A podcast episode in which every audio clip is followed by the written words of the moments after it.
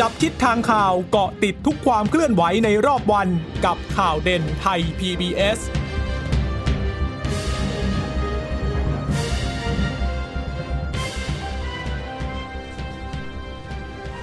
สวัสดีค่ะ ต้อนรับคุณผู้ฟังสู่ข่าวเด่นไทย PBS นะคะ เราพบกันเป็นประจำทุกวันจันทร์ถึงศุกร์บ่ายๆแบบนี้ค่ะ อัปเดตข้อมูลข่าวสารที่เกิดขึ้นในรอบวัน ก่อนจะส่งต่อประเด็นไปยังข่าวข้ามมิติใหม่ทั่วไทยนะคะ วันนี้กับดิฉันจีราชาตาเอี่ยมรัศมี แล้วก็คุณชนชยนันนะคะ วันนี้คุณพึ่งนภาไม่อยู่ติดประชุมนะ คุณชนชยนันท์ก็มาอัปเดตข้อมูลข่าวสารเข้มข้นกันเหมือนเดิมนะคะรับฟังได้ที่ www.thaipbsradio.com หรือว่าจะรับฟังผ่านแอปพลิเคชัน Thai PBS Podcast ก็ได้อีกช่องทางหนึ่งนะคะ วันนี้น่าจะเริ่มต้นกันที่โควิดกันก่อน เพราะว่าเรื่องของการประท้วงเนี่ยก็มีความเคลื่อนไหวค่อนข้างมาก เพราะว่าวันนี้มีการจับแกนนำกันไปหลายคนอยู่เหมือนกันตามหมายจับนะคะ แต่ว่าสำหรับเรื่องของสถานการณ์โควิดเนี่ยก็มันอาจจะเชื่อมหรือไม่เชื่อมกับชุมนุมด้วยไหมแต่ก็ไม่แน่ใจเพียงแต่ว่าก็มีการต่อพรกฉุกเฉินอีก คือทางฝั่งที่ต่อเนี่ยเขาก็ยืนยันบอกว่ามันไม่ได้เกี่ยวข้องกับเรื่องของการชุมนุม แต่ถ้าไปดู ความเห็นของฝั่งคนที่ชุมนุมกันอยู่เขาก็มองว่า มันก็ไม่ได้มีสถานการณ์โควิดอะไรที่จะต้องน่ากังวลขนาดนั้นแล้วไหมทำไมถึงไม่ยกเลิกไปสักทีล่ะ ไม่เห็นจะต้องใช้กฎหมายพิเศษเลยนะคะ แต่ว่าก็เคาะออกมาแล้วแหละวันนี้ ก็ทางสมชเขาออกมาก่อนนะคะ แล้วเดี๋ยวคงต้องไปให้สบคประชุมกันอีกครั้งหนึ่งเนาะน่าจะวันพรุ่งนี้นะคะ เพราะว่าสสบคชุดใหญ่จะประชุมกันในวันพรุ่งนี้ คือสมชเนี่ยวันนี้มีการประชุมชุดเล็กที่นายกรัฐมนตรีก็เป็นประธานด้วยนะคะพลเอกสมศักดิ์ รุ่งสีตาเลขาธิการสภาความมั่นคงแห่งชาติ หรือว่าสมชก็บอกว่า ที่ประชุมสภาความมั่นคงแห่งชาติในวันนี้มีมติให้ต่อพระราชกำหนดฉุกเฉินออกไปอีกหนึ่งเดือน เนื่องจากแก้ไขพระราชบัญญัติโรคติดต่อ ยังไม่ยังแก้ไขไม่แล้วเสร็จนะคะ การตอบประกอบฉุกเฉินก็ขยายการครอบคลุมไปจนถึงสิ้นเดือนกันยายนค่ะ ค่ะก็มีการพูดถึงสถานการณ์ชุมนุมด้วยนะ ทางพลเอกสมศักดิ์ก็บอกว่า ก็เป็นไปตามกรอบกฎหมายไม่มีปัญหาอะไร แล้วก็ยืนยันอีกครั้งหนึ่ง บอกว่าจะไม่มีการนำพรกฉุกเฉิน ในเรื่องการแพร่ระบาดโควิด -19 มาบังคับกับกลุ่มผู้ชุมนุมนะคะ ส่วนเรื่องจะต้องจับตาอะไรพิเศษไหมก็ในฐานะที่เป็นสมชแหละผู้สื่อข่าวก็สอบถามอยู่แล้ว ก็เลยย้ำอีกครั้งบอกว่าถ้าเป็นไปตามกรอบของกฎหมายก็ไม่มีปัญหาอะไรหรอก ถึงจะกระจายไปยังโรงเรียนต่างๆ ก็ตามนะคะแต่ว่า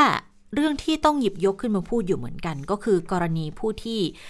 เดินทางกลับมาจากต่างประเทศ แล้วจะออกไปอีกรอบแล้วไปตรวจเชื้อที่โรงพยาบาลรามา แล้วเกิดพบเชื้อขึ้นมาเนี่ย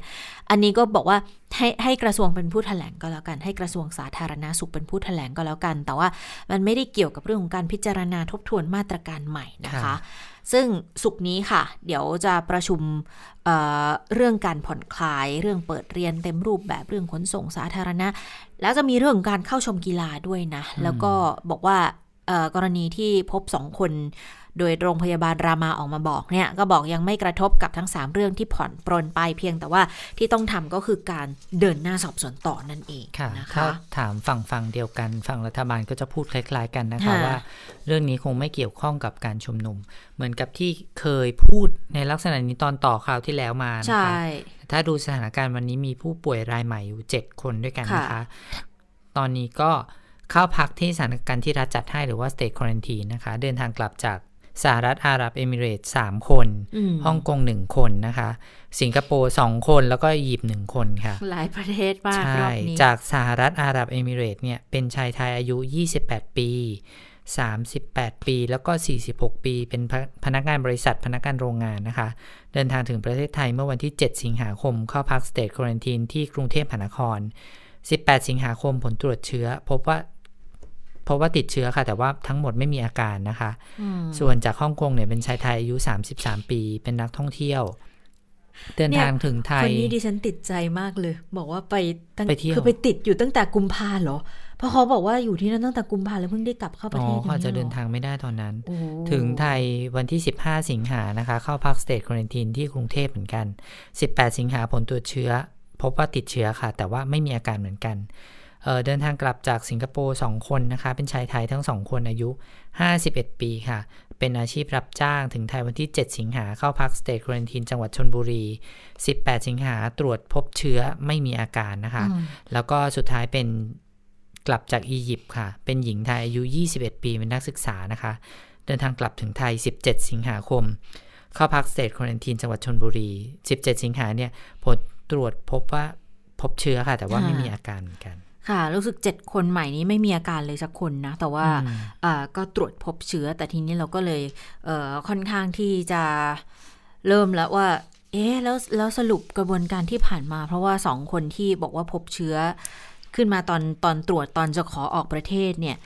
ก็อยู่ในกระบวนการ state quarantine ครบถ้วนเลยนะ 14 วันด้วย คือคนแรกก็ค่อนข้างที่จะจะเคลียร์เพราะว่าคุณหมอก็อธิบายได้ชัดเจน แล้วก็ก็เป็นไปตามข้อมูลที่เคยพูดกันมา เพราะว่าคนแรกเนี่ยตรวจตรวจเลือด แล้วก็บอกว่าพบ อะไรนะแอนติบอดีอยู่ในนั้นคือการพบแอนติบอดีก็หมายความว่าก็มีการติดเชื้อนั่นแหละ พบภูมิอยู่ในนั้นภูมิคุ้มกันอยู่ในนั้นแล้ว แล้วก็เป็นผลกำกวมมาตั้งแต่แรกด้วย แต่ด้วยความที่เชื้อน้อยอะแล้วเขาไม่มีอาการด้วยเขาก็เลยได้อยู่ในสเตจควอลันทีนจนครบ 14 วัน แต่ว่าพอออกมาเขาก็กักตัวอยู่ที่บ้านต่อนะคะ จนครบ 30 วัน คือคนนี้ก็ค่อนข้างที่จะเคลียร์ประมาณหนึ่งแหละว่า ดูแล้วน่าจะเป็นการเอาเชื้อเข้ามาตั้งแต่แรกละเพียงแต่มาด้วย ปริมาณเชื้อที่น้อยมากก็เลย อาจจะไม่ค่อยมีความเสี่ยงมากนักนะคะ แต่ว่ารายที่สองเนี่ยเรายังรอผลการตรวจเลือดอยู่ เพราะว่าคุณหมอเขาก็เคยพูดอยู่ จริง ๆ ก็ไม่ใช่คุณหมอทางกระทรวงด้วยนะ เพราะว่าอย่างคุณหมอธีรวัตรเหมจุธาอาจารย์อยู่ที่จุฬาใช่สังเกตเรื่องนี้เหมือนกันว่า เอ๊ะเราให้ข้อมูลไม่ครบถ้วนหรือเปล่าอันนี้คุณหมอธีระวรธนารัตน์คือคุณหมอธีร ธีรวัตรเนี่ยค่ะเห็นมาจุฬาใช่เรื่องของการตรวจเลือด เพราะว่าจุฬาเคยเป็นคนเสนอมาอันนี้ระวังเหมือนกันใช่คือคือคือทางจุฬาเนี่ยเคยเสนอมาบอกว่า ถ้าถ้าตรวจ RT-PCR แล้วเนี่ยควรจะตรวจเลือดควบคู่กันไปด้วย เพราะว่าการตรวจเลือดมันจะทำให้ให้รู้ได้เลยว่าเคยติดมาหรือไม่ติดมาเนื่องจากว่าป่วยหรือเปล่าใช่ตัวแอนติบอดีนี่แหละใช่คือคุณหมอก็เคยพูดเอาไว้ค่ะ แล้วแล้วแอนติบอดีเนี่ยมันเทสกลับได้เลยคือคือเหมือนกับว่ามันมันรู้ช่วงเวลาได้เลยว่า อาจจะอยู่ในช่วงไหน7วัน14วันหรือกี่วันก็ตาม เพราะว่าเขาเขามีข้อมูลกันมาประมาณละหนึ่งละในระดับโลกว่า ไอตัวแอนติบอดีเนี่ยหลังติดเชื้อเนี่ยมันจะค่อยๆ ลดน้อยลงไปค่ะ ตามระยะเวลาที่ผ่านไป แล้วเมื่อวานคุณหมอโสพล เอี่ยมศิริถาวรอกองควบคุมโรค กองกองโรคติดต่อของกรมควบคุมโรคเนี่ยก็ให้ข้อมูลเหมือนกันก็บอกว่าคือเชื้อเก่าเนี่ยซากเชื้อเนี่ยตรวจได้เจอถึง 3 เดือนแอนติบอดีก็ก็ลักษณะคล้ายๆกันนะคะคือมันจะลดน้อยถอยลงไปดังนั้น มันก็เลยจะเป็นตัวที่สามารถบอกได้ถึงระยะเวลาที่เรา รับเชื้อเข้ามาในร่างกาย ดังนั้นคนที่สองนี่แหละ ก็ถึงต้องต้องรออยู่ แต่ว่าอย่างที่คุณชนชยานานบอกว่าคุณหมอทีรัตวรัธนารัตเนี่ยก็ออกมาตั้งข้อสังเกตเหมือนกันว่า อย่างคนที่สองเนี่ยจริง ๆ มันมีความเป็นไปได้เหมือนกันนะ ว่า จะติดเชื้อในชุมชนหรือเปล่า อันนี้เนี่ยจะพาเชื้อไปแพร่ใช่แล้วแล้วจะมีการแพร่เชื้อไหมหรือว่าจะเป็นการรับเชื้อมาในชุมชนในประเทศไทยนี่แหละ ก็เลยบอกว่ายังขอข้อมูลให้มันชัดเจนได้ไหมนะคะ ซึ่งก็มีเสียงของคุณหมอเดี๋ยวเดี๋ยวฟังเสียงของคุณหมอทีรักกันก่อนเลยค่ะ มันจะเกิดได้จากสองสาเหตุหลักสาเหตุแรกคือเป็นเคสที่อาจจะติดเชื้อแต่ตรวจไม่พบตอนช่วง 14 วัน ซึ่งอาจจะอาจจะเป็นไปได้แต่ว่ามีความเป็นไปได้น้อยนะครับ ในความเห็นผมนะส่วน ทางเลือกที่สองที่จะอธิบายได้ก็คือเขาอาจจะมีโอกาสได้รับเชื้อจากในชุมชนต่างๆที่เขาเดินทางไป แล้วมีการติดเชื้อภายในประเทศ ตรงนี้ก็มีโอกาสเช่นกันนะครับ แต่ที่เราสังเกตก็คือว่าการแถลงการเมื่อวานนี้ไม่ได้กล่าวถึงตัวของเรื่องของทางเลือกที่สองเนี่ยสักเท่าไหร่นะพยายามจะจูงใจทำนองที่ว่าเฮ้ยมันจะไม่มีเรื่องไม่น่าจะมีอันตรายหรือไม่มีโอกาสที่จะติดเชื้อในประเทศก่อนแต่ว่าผมเรียนตรงๆนะครับว่า ณปัจจุบันเนี่ยเมืองไทยเราแง้มประตูประเทศให้คนต่างชาติเดินทางเข้ามาในอยู่เรื่อยๆความเสี่ยงมันเพิ่มขึ้นนะครับ ประเทศอื่นๆทั่วโลกตอนนี้ประตูไปแล้ว ไม่มีประเทศใดเลยที่รอดจากการระบาดที่สองได้ และตอนนี้ที่เขากำลังสู้กันอยู่จากการระบาดซ้ำเนี่ยมันค่อนข้างคุมได้ยากนะครับไม่ว่าจะเป็นญี่ปุ่น เวียดนามเกาหลีก็ตามใจเพราะนั้นเนี่ยหากผมเป็นทางรัฐบาลเองเนี่ย แถลงการเมื่อวานผมจะเน้นย้ำให้ประชาชนได้ทราบว่าเออปัจจุบันสถานการณ์มันเปลี่ยนนะนะฮะตอนนั้นมีโอกาสที่เกิดการติดเชื้อในประเทศได้นะฮะทุกคนเลยต้องจำเป็นที่จะต้องยกการป้องกันกัน แต่ผมจะตบท้ายเกี่ยวกับการแถลงการเมื่อวานเนี้ยว่าในเคสของรายที่สองเนี่ยความเป็นไปได้ยังเป็นไปได้ทั้งในแง่การติดเชื้อภายในประเทศหรือแม้แต่การหลุดจากการกักกัน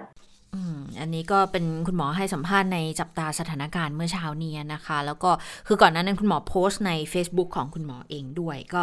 บอกว่าคือเออก็ขอแค่คืออย่าปกปิดอะอย่าอย่าอย่าไปบอกว่ามันอย่าไปตัดโอกาสว่ามันไม่มีความเสี่ยงนะ เพราะว่าจริงๆ ทางคุณหมอเขาก็มองว่าคนที่สองเนี่ยก็มีความเป็นไปได้อยู่เหมือนกัน แต่ทีนี้ก็คงต้องต้องรอให้เกิดความชัดเจนกันอีกที เพราะว่า ใน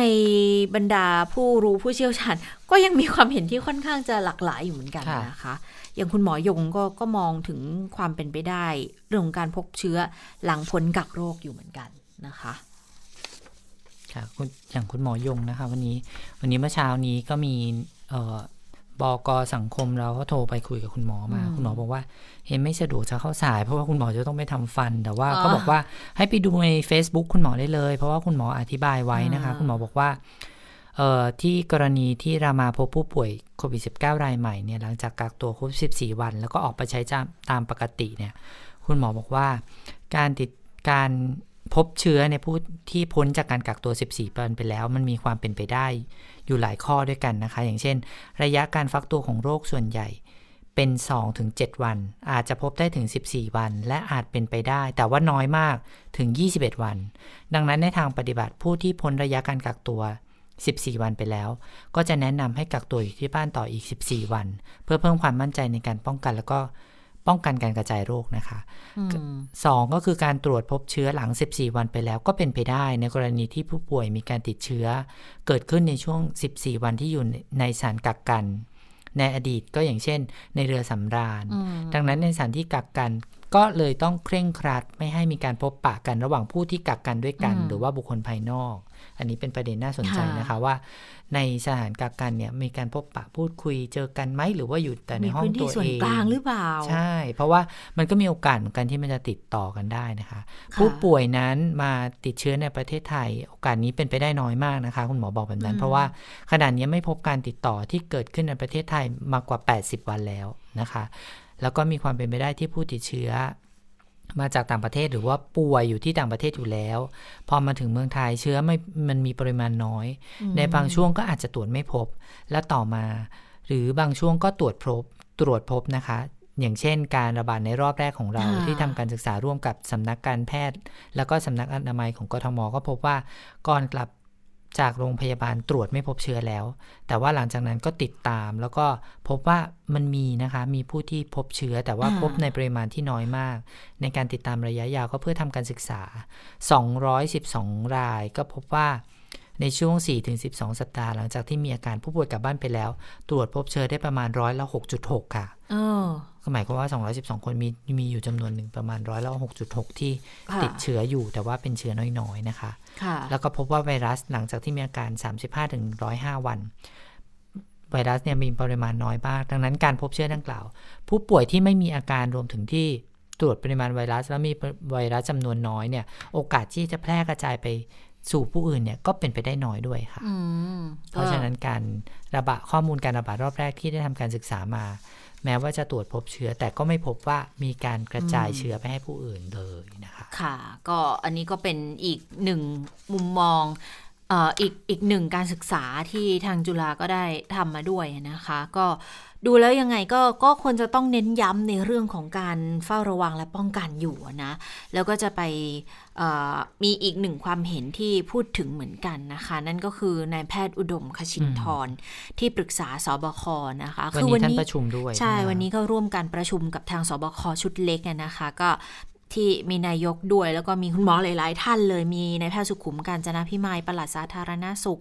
นายแพทย์ปิยะสกลสกลสัตยาธรนายแพทย์อุดมคชินทรนะคะนายแพทย์สุวรรณชัย วัฒนายิ่งเจริญชัยที่บดีกรมควบคุมโรคคนนี้ก็คงจะต้องไปอธิบายไปชี้แจงให้ที่ประชุมได้รับทราบด้วยแหละ เพราะว่าเมื่อวานก็ประชุมกันหรือข้อมูลกันมาดูอยู่เหมือนกันนะคะ ก็ ทางนายแพทย์อุดมเนี่ยก็พูดก่อนเข้าร่วมการประชุม ก็บอกว่ากรณีที่ตรวจพบเชื้อโควิด -19 ในคนไทย 2 คนที่บอกว่าซากโควิด -19 เนี่ยไม่ได้ทำให้เกิดการระบาด เป็นการยืนยันของสาธารณาสุขค่ะ เพราะว่าทั้งคู่เนี่ยก็ผ่านการกักตัว 14 วัน ไม่พบเชื้อก็ไม่มีปัญหา แต่ว่าการพบซากเชื้อในไทยคุณหมอบอกว่ามีการพบอยู่ประปราย ขอให้ประชาชนสบายใจอย่าตื่นตระหนก อีกทั้งการตรวจเชื้อโควิด -19 ในคนไทยทั้งสอง ไม่ได้ส่งผลต่อการพิจารณาผ่อนคลายมาตรการต่างๆ อันนี้เป็นเรื่องสำคัญที่หลายคนให้ความสนใจอยู่เหมือนกันนะเพราะก็หลายคนก็คงไม่อยากกลับไปเป็นแบบ work from home แล้วอะ่ะ หรือว่าต้องปิดห้างปิดนู่นปิดนี่มันก็คงไม่ไหวแล้วล่ะ คือมันมันมันไม่ใช่ผลเฉพาะในเรื่องของเศรษฐกิจเท่านั้น มันอยู่ที่สภาพจิตของประชาชนโดยทั่วไปด้วยนะว่า มันจะหดหูลงแค่ไหนอะเราอุตส่าห์ประคับประคองกันมาได้ขนาดนี้แล้วอยู่ๆก็ต้องกลับไปปิดอีกครั้งหนึ่งถึงจะเป็นเฉพาะที่เฉพาะทางก็เถอะนะคะแล้วว่าคุณหมอก็บอกอย่างนี้ก็บอกว่าไม่ส่งผลต่อการพิจารณาผ่อนคลายมาตรการต่างๆ เพราะว่านี่ไม่ใช่การระบาดระลอก 2 แล้วที่ผ่านมาก็ดำเนินการอย่างเข้มงวดที่สำคัญคือประชาชนให้ความร่วมมือกันมาอย่างดีโดยตลอดนะคะ ประชุมสบคชุดเล็กวันนี้ อย่างที่บอกไปเมื่อช่วงต้นก็บอกว่าพิจารณาเรื่องการเปิดให้เข้าชมกีฬาแล้วแล้วก็คอนเสิร์ตด้วย ก็จะเป็นไปตามขนาดพื้นที่ ส่วนวัคซีนโควิด -19 ค่ะ ที่ยังไม่ได้พิจารณางบ 600 ล้านบาท ที่จะไปร่วมกับทางมหาวิทยาลัยออกซฟอร์ดเพราะว่าออกซฟอร์ดเนี่ยเขาทดลองมาจนจนใกล้จะได้ของจริงออกมาใช้แล้วแหละ คือถ้าเกิดไปร่วมกับเขาตอนนี้มันก็มีโอกาสที่ว่าถ้าเกิดเขาทำสำเร็จนะเราก็อาจจะได้พ่วงๆมาใช้ด้วยนะ อันนี้คุณหมอบอกว่าก็ต้องทำความเข้าใจนะคะว่าถ้าเราทำเองเนี่ยอาจจะต้องใช้เวลาอีกประมาณ 1 ปีเลย ของไทยเองก็มีนะ มีบริษัทผลิตวัคซีนที่พร้อมผลิตได้เหมือนกันก็คือสยามไบโอไซเอนส์ค่ะ แล้วถ้าเกิดว่าไปยกระดับความร่วมมือกับออกซฟอร์ดแล้วเนี่ยก็จะผลิตได้ถึง 200 ล้านโดส อันนี้เป็นความร่วมมือ ก็จะเป็นบริษัทที่ได้รับมาตรฐานระดับโลกจำหน่ายวัคซีนให้ต่างประเทศได้ด้วย ก็ยืนยันบอกว่าอันนี้เป็นวิธีที่ดีที่สุดในการป้องกันโควิด -19 ค่ะ ก็คือต้องมีวัคซีนขึ้นมาป้องกัน โอเสียดายเหมือนกันนะ ที่คอรมอรอบที่แล้วไม่ได้พิจารณาวงเงินตัวนี้นะ600 ล้านบาทเนี่ยนะคะถ้าดูสถานการณ์โลกตอนนี้หน่อยไหมคะสถานการณ์โลกตอนนี้ก็ติดเชื้อกันไปแล้ว 22 ล้าน5แสน78,851 คน อาการรุนแรง 61,743 คนนะคะ หายแล้ว 15ล้าน3แสน1,089 คน เสียชีวิตรวมไปแล้ว 791,002 คนนะคะ อันดับสูงสุดก็คงที่เดิมค่ะสหรัฐอเมริกาอันดับ 2 บราซิล อินเดียค่ะเป็นอันดับ 3 อันดับ 4 รัสเซีย แล้วก็อันดับ 5 แอฟริกาใต้ ประเทศไทยอยู่ในอันดับที่ 115 ค่ะ ลงมาอีกหนึ่งเนาะเมื่อวานยัง 114 วันนี้ แต่ถ้าดูผู้ติดเชื้อรายใหม่สูงสุดในอาเซียนนะคะ ที่ฟิลิปปินส์ค่ะ วันนี้ 4,561 คนอินโดนีเซีย 1,902 คนนะคะ สิงคโปร์ก็ 13 คน เมียนมา 18 คนแล้วก็มาเลเซีย 16 คนค่ะ อันนี้เฉพาะวันนี้นะคะ เฉพาะวันนี้ใช่ไหมคะ ใช่ ก็น่าเป็นห่วงอยู่นะคะ ใกล้ๆเราก็ยังไม่น่าวางใจเท่าไหร่ค่ะ อันนี้ก็เป็นเรื่องที่ต้องเฝ้าระวังกันอย่างต่อเนื่องนะคะ ทีนี้อย่างตอนต้นเราพูดเรื่องของการต่อพรกฉุกเฉิน ก็ต้องไปถามคนที่เกี่ยวข้องอีกแหละพลเอกประวิตยวงสุวรรณค่ะเป็นผู้ที่ต้องตอบคำถามเรื่องนี้ด้วยเหมือนกันนะคะ ว่าทำไมถึงต้องต่อพรกฉุกเฉินล่ะรองนายกรัฐมนตรีประวิตยก็เลยบอกว่า ก็ยังจำเป็นที่จะต้องต่อไปอีกหนึ่งเดือนค่ะ เพราะว่าเกี่ยวข้องกับการคุมการระบาดตอนนี้ยังต้องระมัดระวังอยู่แล้วเพื่อให้ทุกฝ่ายเกิดความเชื่อมั่นมากขึ้น แต่ว่าไม่เกี่ยวกับเรื่องการชุมนุมของนักศึกษาในช่วงนี้นะ ส่วนกรณีที่นักศึกษาอยากจะให้รัฐบาล เปิดเวทีรับฟังความเห็นเนี่ย ไม่ตอบไม่ตอบคำถาม เดินขึ้นไปประชุมเลยนะคะ ส่วนอีกเรื่องหนึ่งที่มีการพูดถึงเหมือนกัน คือตั้งแต่เมื่อวานนี้ละ ที่อาจจะทำให้สถานการณ์เรื่องการชุมนุมเนี่ยร้อนแรงขึ้นมาหรือเปล่าก็ไม่ชัดเจนเหมือนกันนะเพียงแต่ว่าตำรวจเขาก็มีมีหมายจับก็มีการดำเนินการ ตามกฎหมายก็คือไปจับกลุ่มกลุ่มแกนนำที่ถูกออกหมายเรียกถูกออกหมายจับเท่าที่แจ้งมาตอนแรกเนี่ยที่แจ้งว่าเป็นการชุมนุมก่อนหน้านี้นะคะ ไม่ได้เกี่ยวข้องกับวันที่ 16 สิงหาคมที่ผ่านมา ยังยังไม่ถึงคิวนะก่อนหน้านี้เป็นคิวก่อนหน้านี้มีทั้งหมด 15 คนคือมี 15 หมายจับ ตอนนี้ถ้านับรวมทั้งหมดแล้วนะคะ เมื่อวานเนี้ย จับไปสี่ค่ะ วันนี้จับอีกห้าคนเป็นเก้าคนแล้วก็สี่คนล็อตเมื่อวานนี้ที่ควบคุมตัวได้เมื่อวานก็ส่งสารไปเมื่อเช้านี้นะคะ แล้วก็อยู่ระหว่างการรอประกันส่วนอีก 5 คนก็ส่งไปเมื่อบ่ายสองนี้แล้วค่ะค่ะ อันนี้ความคืบหน้าล่าสุดที่การจับกลุ่มแกนนำชุดหลังเนี่ยนะคะห้าคนเนี่ยรู้สึกว่าจะเป็นศิลปินกลุ่มที่ขึ้นไปร้องเพลงเมื่อวันที่ 18 กรกฎาคมในการชุมนุมที่อนุสาวรีย์ประชาธิปไตยนะคะ ก็ถูกควบคุมตัวมาจากที่ต่างๆ ก็คือถ้าอยู่พื้นที่ไหนเนี่ยส่งไปที่สอนอนั้นก่อนนะคะ เพื่อไปลงบันทึกประจำวัน แล้วก็ส่งตัวมาที่สอนอสำราญราช เพราะว่าเข้าใจว่าหมายจับนี้นะคะ ก็เป็นหมายจับของสอนอสำราญราชนั่นเองนะคะ วันนี้ห้าทั้ง5คนเนี่ยก็มาที่สอนอสำราญราชเมื่อช่วงสายๆจนถึงช่วงเที่ยงวันนี้นะคะ ก็ ยืนยันออกมาค่ะว่าเป็นการเป็นหมายจับของการชุมนุมเมื่อวันที่ 18 กรกฎาคมนะคะ 5 คนก็ประกอบด้วย นายนัทวุฒิสมบูรณ์ทรัพย์ นายเดชาธรบำรุงเมือง นายธานีสะสมเอ่อนายธานีสะสมทรัพย์ แล้วก็ นายทศพรสินสมบูรณ์ แล้วก็นายธนายุทธนายยุทธยานะคะ มีความผิดฐานยุยงปลุกปั่นตามมาตรา 116 นายธนีสะสมเนี่ยไม่ไม่ไม่ไม่ใช่สะสมทรัพย์เดี๋ยวเดี๋ยวเดี๋ยวผิดคนเดี๋ยวผิดและอื่นๆ รวม 7-8 ข้อหาด้วยกันตอนนี้ก็ทำการบันทึกการจับกลุ่มที่สอนอสำรันราชแล้วก็ส่งไปที่ศาลแล้วนะคะโดยเออก็มีสสจากพรรคเพื่อไทยแล้วก็พรรคก้าวไกลเนี่ยมาสังเกตการด้วย แต่ว่าตำรวจไม่ได้ให้ประกันตัวในชั้นสอบสวนนะคะ เพราะว่าส่งไปที่ศาลเลย พลพันตำรวจเอก อิทธิพลพงพงทรนะคะผู้กำกับการสอนอสำรันราชก็บอกว่ากรณีกลุ่มแกนนำเดินทางมา ขอให้ตำรวจตรวจสอบว่าตัวเองมีหมายจับหรือไม่ แล้วก็บางส่วนมีหมายจับ แต่ว่าตอนนี้ตำรวจยังไม่ได้เดินเนินการนะคะตำรวจบอกว่าที่ยังไม่จับกลุ่มตามหมายจับเพราะถือไม่แล้วจะถือว่าเป็นการละเว้นการปฏิบัติหน้าที่หรือเปล่าตำรวจบอกว่าไม่ใช่ มันเป็นไปตามขั้นตอนตามกฎหมายอยู่แล้ว เพราะว่าเในวันเกิดเหตุอะไม่ได้เห็นเหตุการณ์นะคะเพราะฉะนั้นต้องดูตามหมายจับว่าจะเข้าไปจับแล้วก็ควบคุมตัวดำเนินคดีกับใครได้บ้าง เพราะฉะนั้นตอนนี้ก็ถือว่า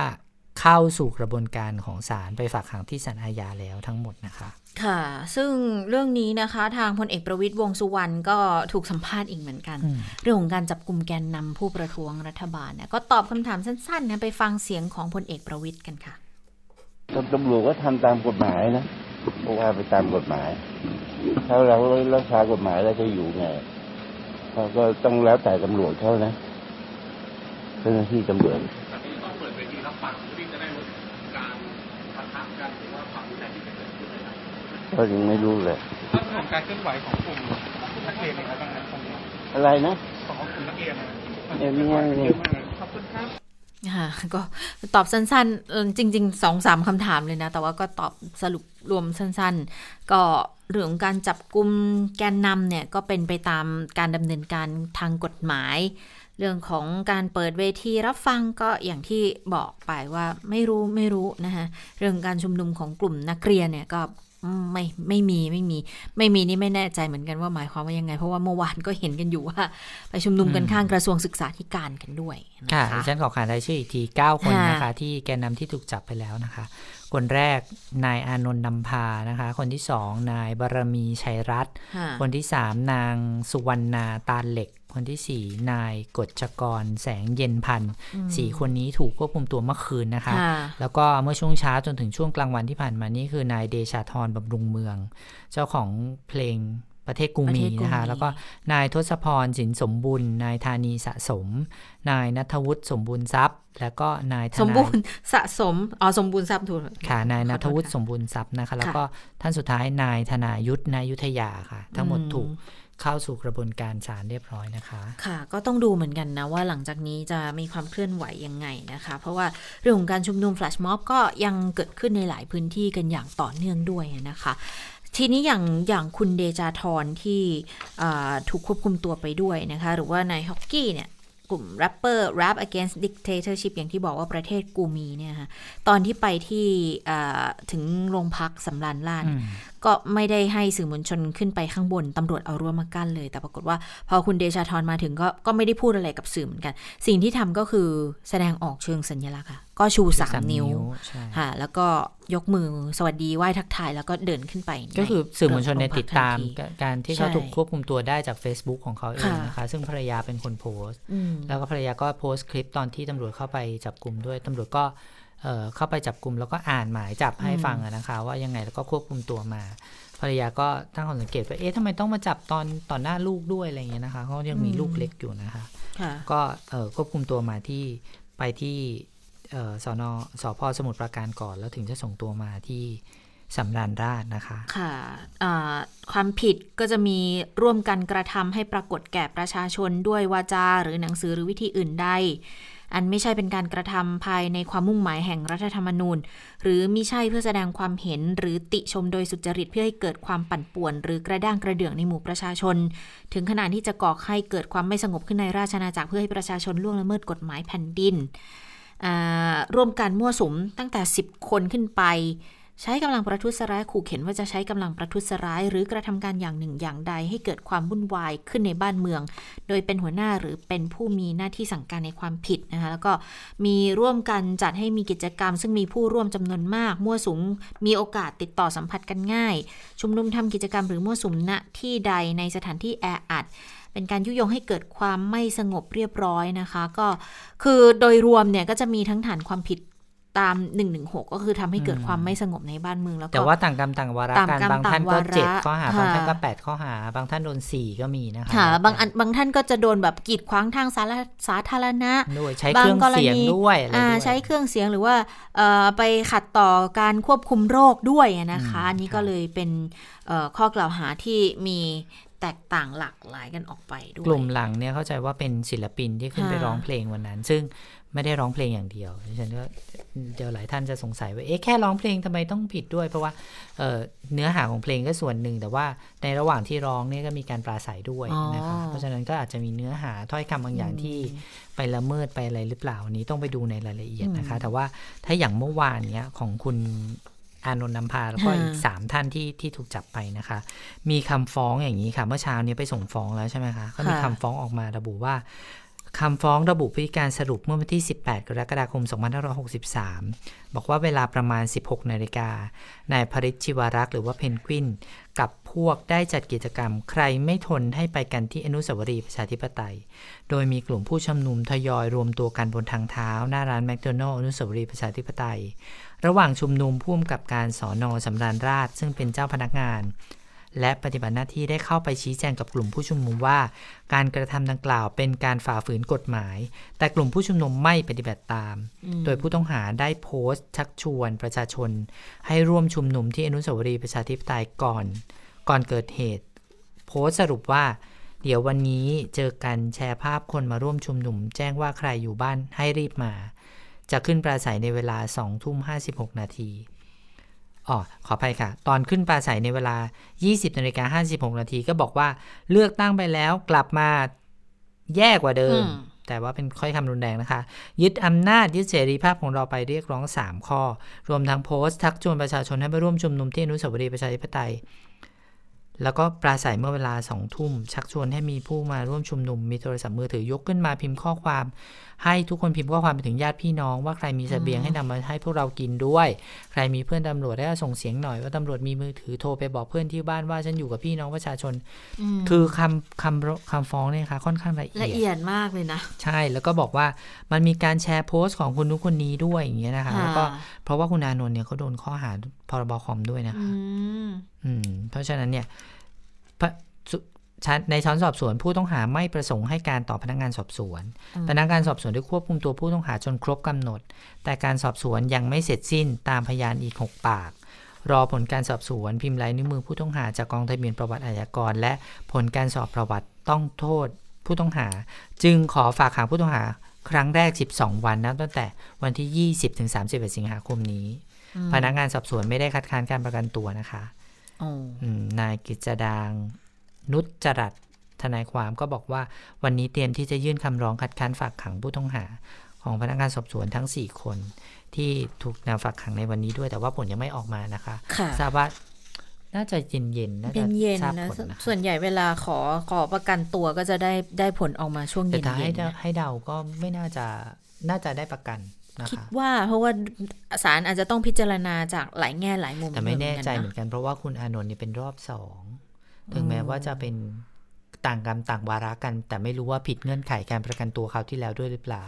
แต่ว่าอันนี้เป็นของ 18 ใช่ไหมใช่ อันนี้อันนี้เป็นคนละคราว ก็มีก่อนหน้านี้ก่อนหน้านี้แล้วอีกครั้งหนึ่งคือคราวที่แล้วที่เขาโดนคือธรรมศาสตร์จะไม่ทน วันที่ 10 แต่อันนี้ 18 กรกฎาใช่ คนละคนละการชุมนุม ไม่ใช่ก่อนหน้าหรือทีหลังนะคะ แต่คนละครั้ง คนละครั้งคือต่างกรรมต่างวาระ ใช่โอ้แต่คราวที่แล้วเขาไม่ได้ใช้เงินประกันตัวนะคะ ปล่อยตัวเพราะว่าปฏิญาณว่าจะไม่มีเงื่อนไขนุนสองสามสี่ค่ะก็น่าสนใจอยู่เหมือนกันนะว่าสถานการณ์จะเป็นยังไงบ้าง แต่ว่าที่แน่ๆเนี่ยหนึ่งในคนที่ถูกจับอย่างคุณบารมีชัยรัตน์นะคะที่ถูกควบคุมตัวเนี่ย อันนี้มีการพูดออกมาจากทางแกนนำสมัชชาคนจนด้วยเขาออกมาเป็นแถลงการเลยนะ ก็บอกว่าขอให้ปล่อยตัว คุณบารมีชัยรัตน์นะคะ เพราะว่าทางสมัชชาเนี่ยเขาสนับสนุนข้อเรียกร้องของเยาวชนปลดแอกแล้วขอเรียกร้องให้ยุติการดำเนินคดีต่อนายบรมีชัยรัตน์แล้วก็แกนนำนักเรียนนักศึกษาทุกคนนะคะ เนื้อหาก็จะบอกว่า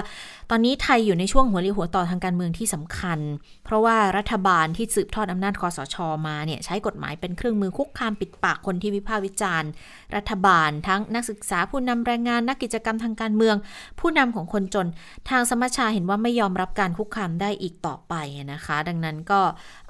มองว่ามีการ รัฐเนี่ยมีการติดตามคุกคามข่มขู่สกัดกั้นไม่ให้เรียกร้องความเป็นธรรมมีการกลั่นแกล้งทางกฎหมาย แล้วก็กีดกันการเข้าถึงกระบวนการยุติธรรม รัฐธรรมนูญมีผลบังคับใช้แล้ว ทุกๆ คนในสังคมก็ตระหนักในสิทธิเสรีภาพทางการเมืองตามระบอบประชาธิปไตย ก็มีการชุมนุมเรียกร้องให้รัฐบาลแก้ไขปัญหาที่หมักหมม จนเกิดการชุมนุมใหญ่เมื่อวันที่ 18 กรกฎาคมนะคะ ข้อเรียกร้อง 3 ข้อ ซึ่งบารมีชัยรัตน์เลขาธิการของสมัชชาคนจนเนี่ยเขาไปร่วมสังเกตการการชุมนุม แล้วก็ได้มีโอกาสขึ้นไปปราศัยทางสมัชชาเห็นว่าข้อเรียกร้องทั้ง 3 ข้อของกลุ่มเยาวชนปลดแอกเนี่ยสอดคล้องกับจุดยืนของสมัชชาคนจน แล้วก็เลยต้องการจะเรียกร้องให้ มีการปล่อยนายบารมีชัยรัตเพราะว่าเขาถูกจับกลุ่มดำเนินคดี เพียงเพราะว่าต้องการใช้สิทธิเสรีภาพตามกฎหมายในการเข้าร่วมการชุมนุมด้วยนะคะ ก็มีทั้งสนับสนุนแล้วก็เรียกร้องให้ยุติการคุกคามดำเนินคดีกับแกนนำทุกคนด้วย แล้วก็สมาชาก็บอกว่า เขาพร้อมที่จะเคลื่อนไหวปักหลักชุมนุมยืดเยื้อที่กรุงเทพหากไม่มีการดำเนินการใด ๆ ในทันที ต่อข้อเรียกร้องของสมัชชาคนจนค่ะอืมค่ะนี่ก็เป็นความเคลื่อนไหว ในในแง่ของการชุมนุมที่เมื่อวานนี้ถ้าพูดถึงคุณบารมีชัยรัตน์แต่ท่านอาจจะไม่ทราบว่า เขามีความเคลื่อนไหว เกี่ยวกับเรื่องการชุมนุมการเรียกร้องอย่างเงี้ยในนามของสมัชชาคนชนค่อนข้างต่อเนื่องนะคะ แล้วก็เมื่อวานนี้ถ้าเกิดว่าใครได้ติดตามข่าวก็คงจะเห็นคุณธนาธรจึงรุ่งเรืองกิจกับคุณพนิกาวานิชคุณช่อนะคะ ไปพยายามจะไปขอพบตอนที่ถูกควบคุมตัวไป ที่สอนอสำราญราชเมื่อคืนนี้ ตอนประมาณสักตีหนึ่งได้ แต่ว่าตำรวจไม่ได้ให้เข้าพบนะคะ ก็พอไปเนี่ยก็กลายเป็นว่าคุณธนาธรก็เลยได้ไปนั่งคุยกับคนกองเชียร์ทั้งหลายที่เขาไปได้ไปนั่งรอกันอยู่ตรงนั้นด้วยนะคะก็แต่ว่าไม่ได้พบกัน แล้วก็มีข่าวว่าเอ๊ะ คุณธนาธรได้เจอกับเสียโป้ไม่ได้เจอไม่ได้เจอกลับมาเจอกันเจอกันเจอแต่ไม่ได้คุยใช่ใช่แต่ไม่ได้คุยแล้วก็มีข่าวว่าคุณธนาธรถามทีมงานว่า คนนี้คือใคร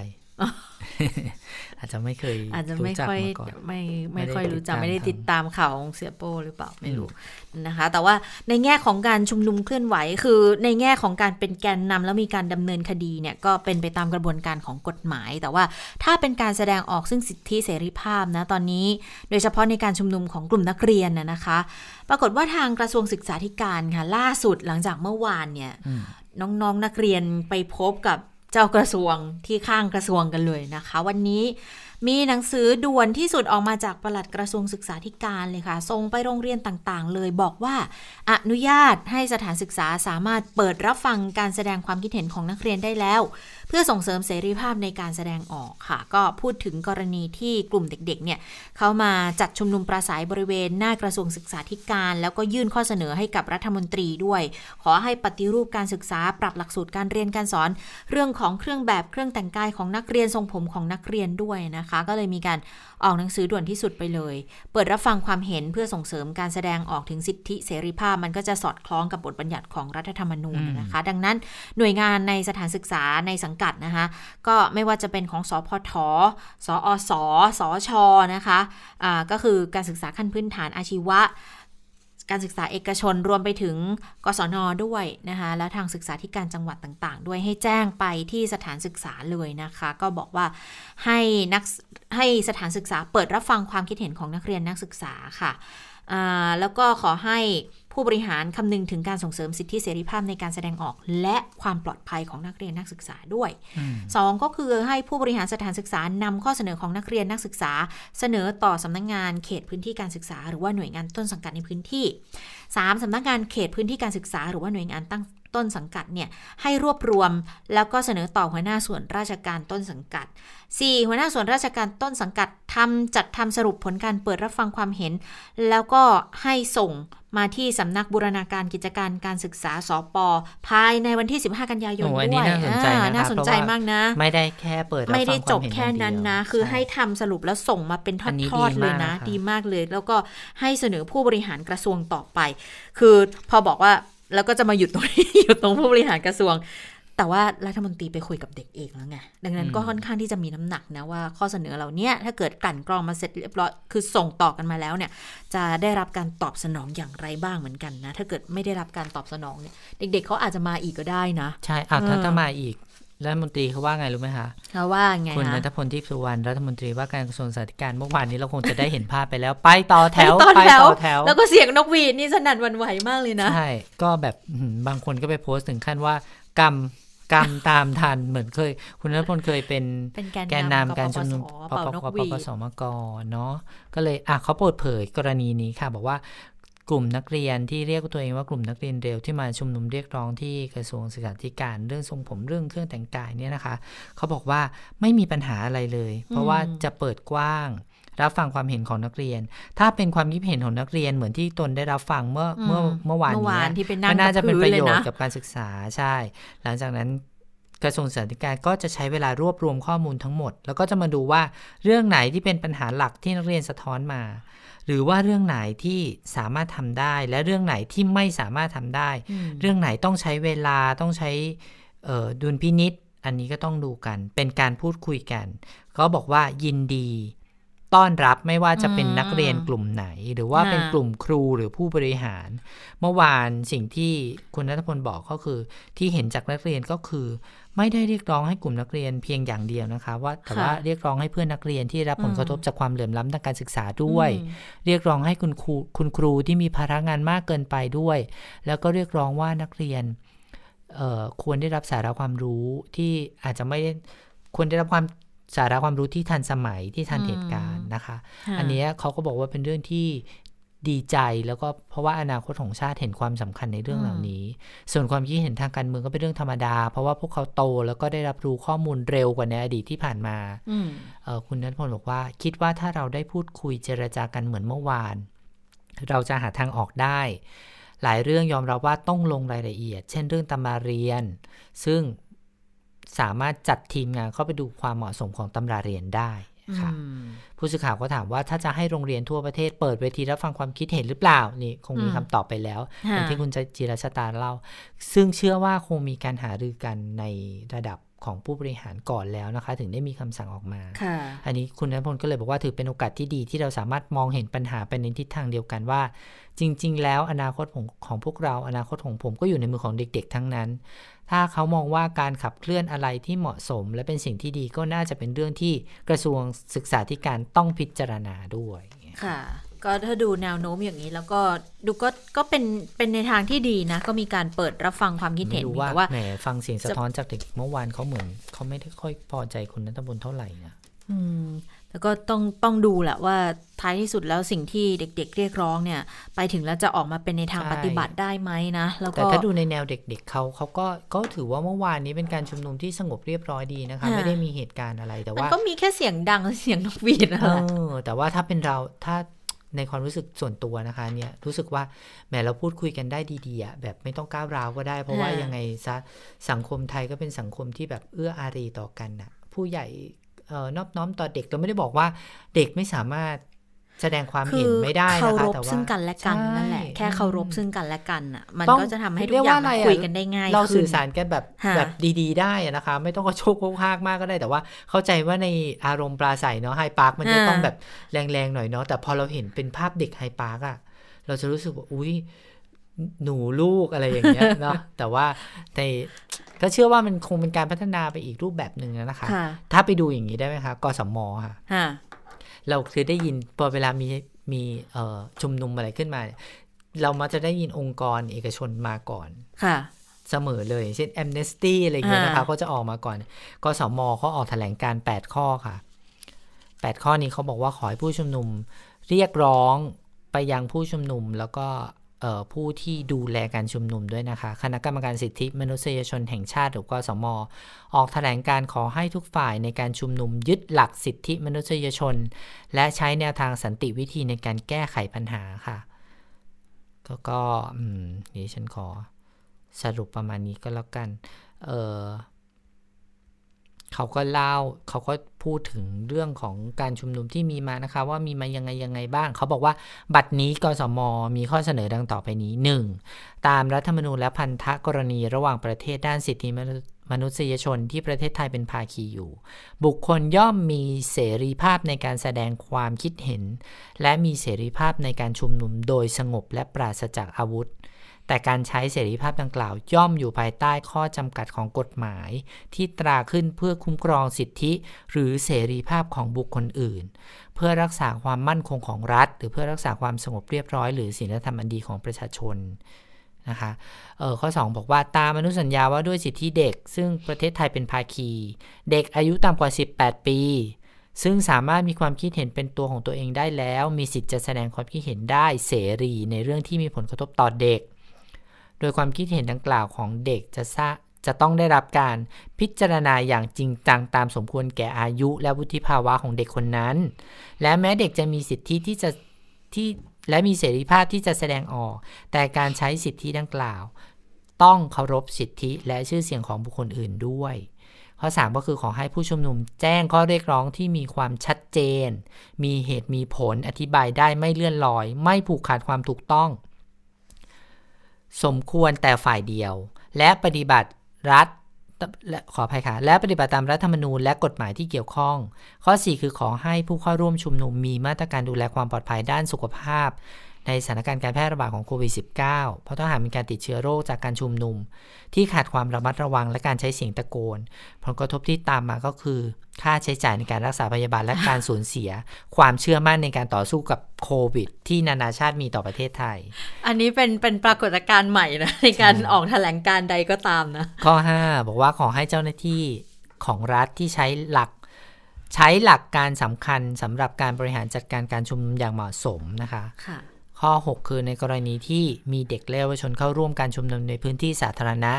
ขอให้เจ้าหน้าที่รัฐจัดให้มีพื้นที่ปลอดภัยหรือเซฟตี้โซนเพื่อเป็นหลักประกันว่าเด็กและเยาวชนเหล่านี้จะไม่ถูกกระทำด้วยความรุนแรงไม่ว่ากรณีใด ๆ ก็ตามนะคะ ข้อ 7 ขอให้ทุกฝ่ายเปิดใจรับฟังซึ่งกันและกัน และเคารพต่อความคิดเห็นความเชื่อและความศรัทธาที่แตกต่างกัน ข้อสุดท้ายบอกว่าขอให้ทุกฝ่าย ยึดหลักสิทธิมนุษยชน และใช้แนวทางสันติวิธีในการแก้ปัญหา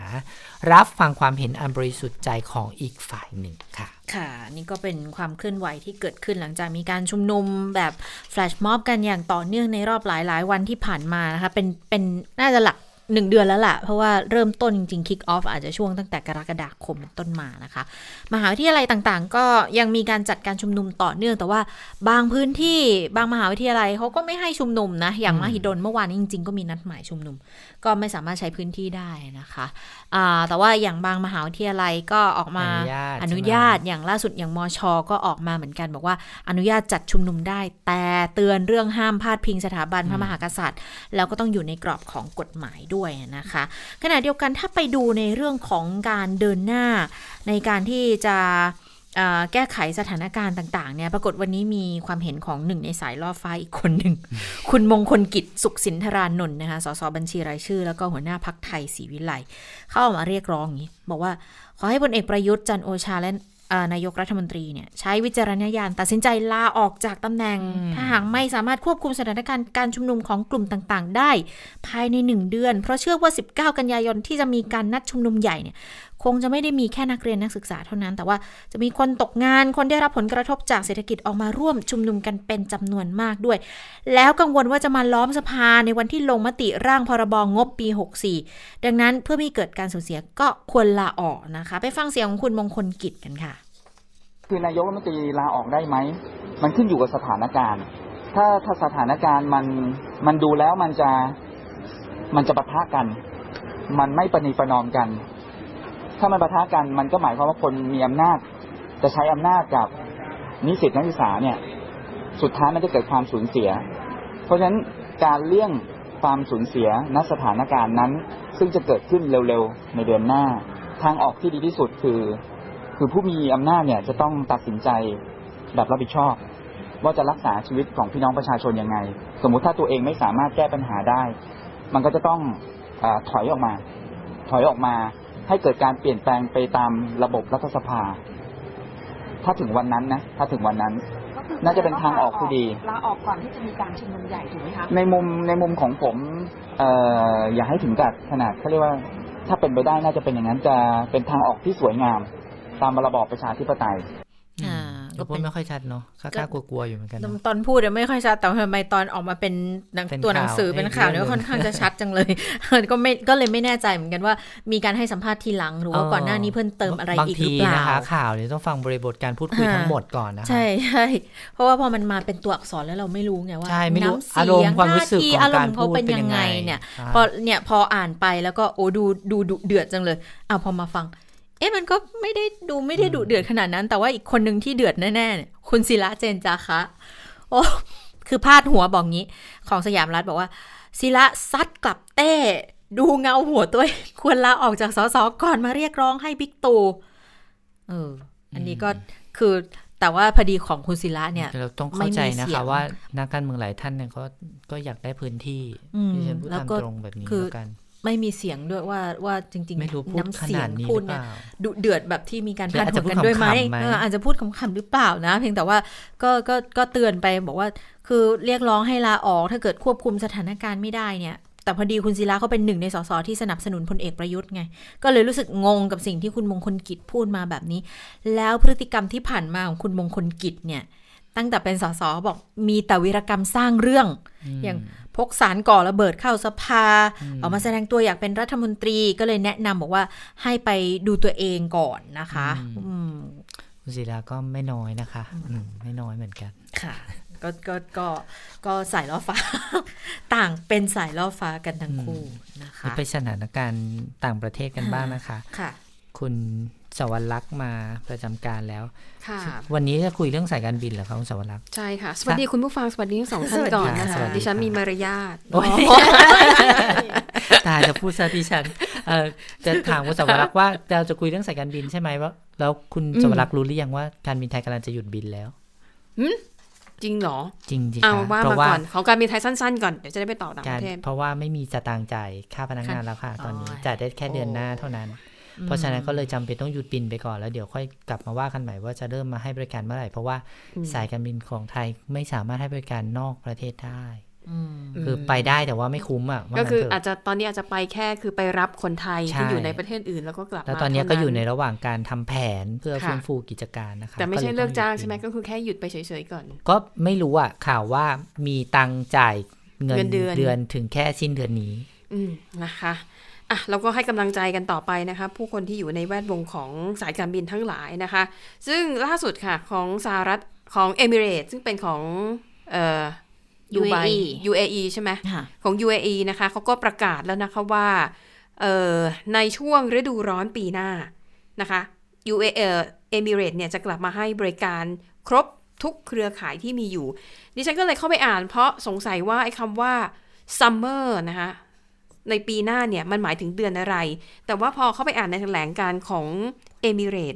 เอมิเรตเนี่ยไม่ได้ระบุรายละเอียดนะคะว่าเดือนไหน แต่ดิฉันเนี่ยเข้าไปดูแล้วนะคะ เข้าใจว่าเขาน่าจะหมายถึงเออฤดูร้อนของแต่ละภูมิภาค เพราะว่ามันเป็นช่วงไฮซีซันของแต่ละที่นะคะ อย่างเมืองไทยช่วงฤดูร้อนก็คือตรงกับช่วงสงกรานอย่างนี้ เราก็เที่ยวกันเยอะอยู่แล้ว ก็เช่นเดียวกันนะคะ ดังนั้นเนี่ย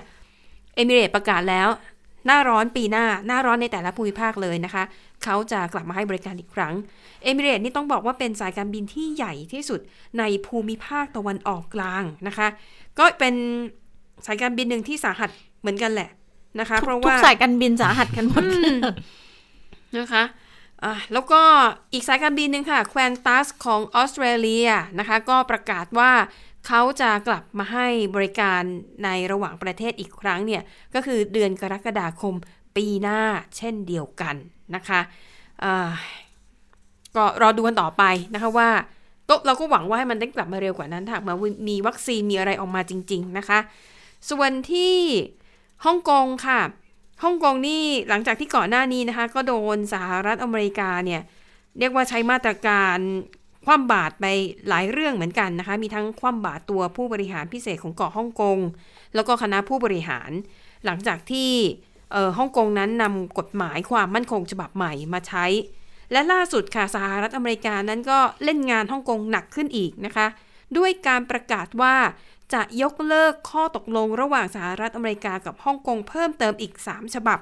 ได้แก่ข้อตกลงเรื่องการส่งตัวนักโทษ ข้อตกลงเรื่องการแลกเปลี่ยนนักโทษนะคะ แล้วก็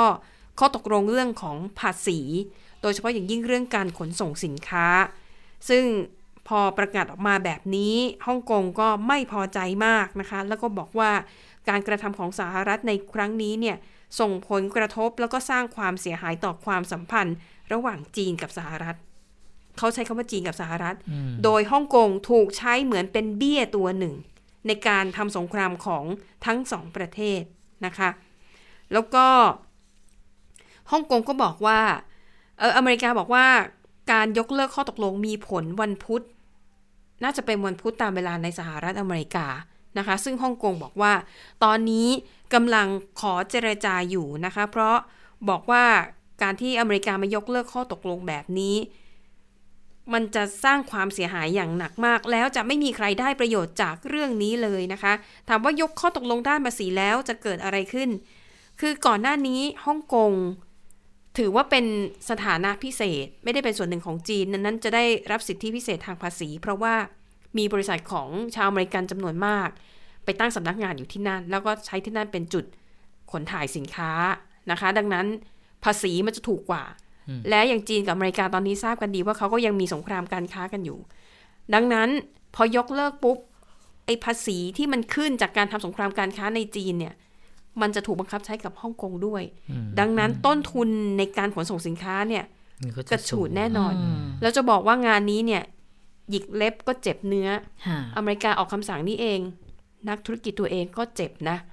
เพราะว่าไปลงทุนที่นั่นเยอะนะคะ ในขณะเดียวกันค่ะนักธุรกิจในจีนแผ่นดินใหญ่ มาตั้งสำนักงานมาตั้งสำนักงานในฮ่องกงเพื่อหวังใช้สิทธิประโยชน์เหล่านี้ ส่งสินค้าไปอเมริกาก็ได้รับผลกระทบเหมือนกัน นะคะ อันนี้ก็ดูเหมือนกับมันก็จะหนักข้อมากขึ้นนะคะ แต่ก็ไม่แน่นะ เพราะว่าอีกสองเดือนกว่าๆก็จะมีการเลือกตั้งใหม่ ถ้ามีการเปลี่ยนตัวประธานาธิบดีสถานการณ์อาจจะดีขึ้นแหมเราก็ไม่ใช่คนอเมริกา มันไม่ใช่ชาวอเมริกัน เราก็ไม่รู้ว่าว่าเขาจะอยากได้คนใหม่หรือเปล่า แต่ว่าที่ฉันพูดในฐานะคนไทยฉันอยากได้คนใหม่จังเลยค่ะนะคะ อะแล้วก็อปิดท้ายนะคะ เป็นข่าวด่วนเข้ามาเมื่อประมาณสักสองชั่วโมงกว่า เป็นข่าวของนายอเล็กซีนาวลนีนะคะ คนนี้เนี่ยเขาเป็นผู้นำฝ่ายค้านของรัสเซียอายุ 44 ปีเท่านั้น ปรากฏว่าคนนี้ค่ะจู่ๆระหว่างที่ขึ้นเครื่องบินนะคะ จากเขตไซบีเรียจะกลับมาที่กรุงมอสโกค่ะ ตอนอยู่บนเครื่องบินปรากฏว่าอาการ อยู่ๆก็มีอาการป่วยฉับพลัน แล้วก็อาการรุนแรงมากขึ้น จนเครื่องบินต้องลงจอดฉุกเฉินในเมืองออมส์นะคะ คืออยู่ระหว่างทางยังไม่ถึงกรุงมอสโกแล้วตอนนี้ถูกนำตัวไปรักษาในโรงพยาบาลอาการสาหัสนะคะ แล้วก็ต้องใช้เครื่องช่วยหายใจด้วย แล้วทีมงานของนายนาวานี่เนี่ยบอกว่าน่าจะถูกวางยาพิษในน้ำชา เพราะว่า ตลอดช่วงเช้าก่อนจะเกิดอาการ ไม่ได้กินเลยดื่มอย่างเดียวคือไอ้น้ำชา แล้วแพทย์เนี่ยก็ให้ข้อมูลว่าสารพิษเนี่ย มันจะซึมเข้าสู่ร่างกายได้ดี ได้เร็วถ้าหากว่าผสมในน้ำร้อนนะคะ ก็อะพอมีข่าวแบบนี้คนต้องพุ่งเป้าไปที่วลาดิเมียร์ปูตินแล้วแหละเพราะ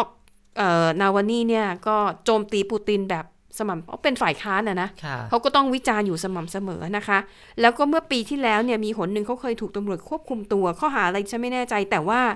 ตอนที่เขาถูกควบคุมตัวอยู่ดีเขาก็มีอาการแพ้อย่างรุนแรง ไม่รู้ว่าแพ้อะไรแล้วเขาก็เลยตอนนั้นยังไหวก็ไปโรงพยาบาลเขาสงสัยว่าเขาน่าจะโดนวางยาพิษเมื่อปีที่แล้ว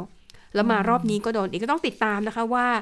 อาการจะเป็นอย่างไร เพราะมีหลายคนเหมือนกันที่โดนวางยาพิษแล้วไม่เสียชีวิตแต่ที่เสียชีวิตก็มี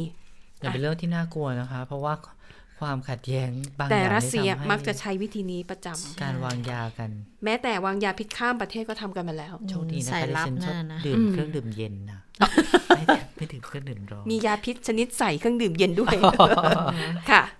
ค่ะ ทั้งหมดก็คือข่าวเด่นไทย PBS วันนี้ค่ะ เราทั้งสามคนลาไปก่อนสวัสดีค่ะ สวัสดีค่ะ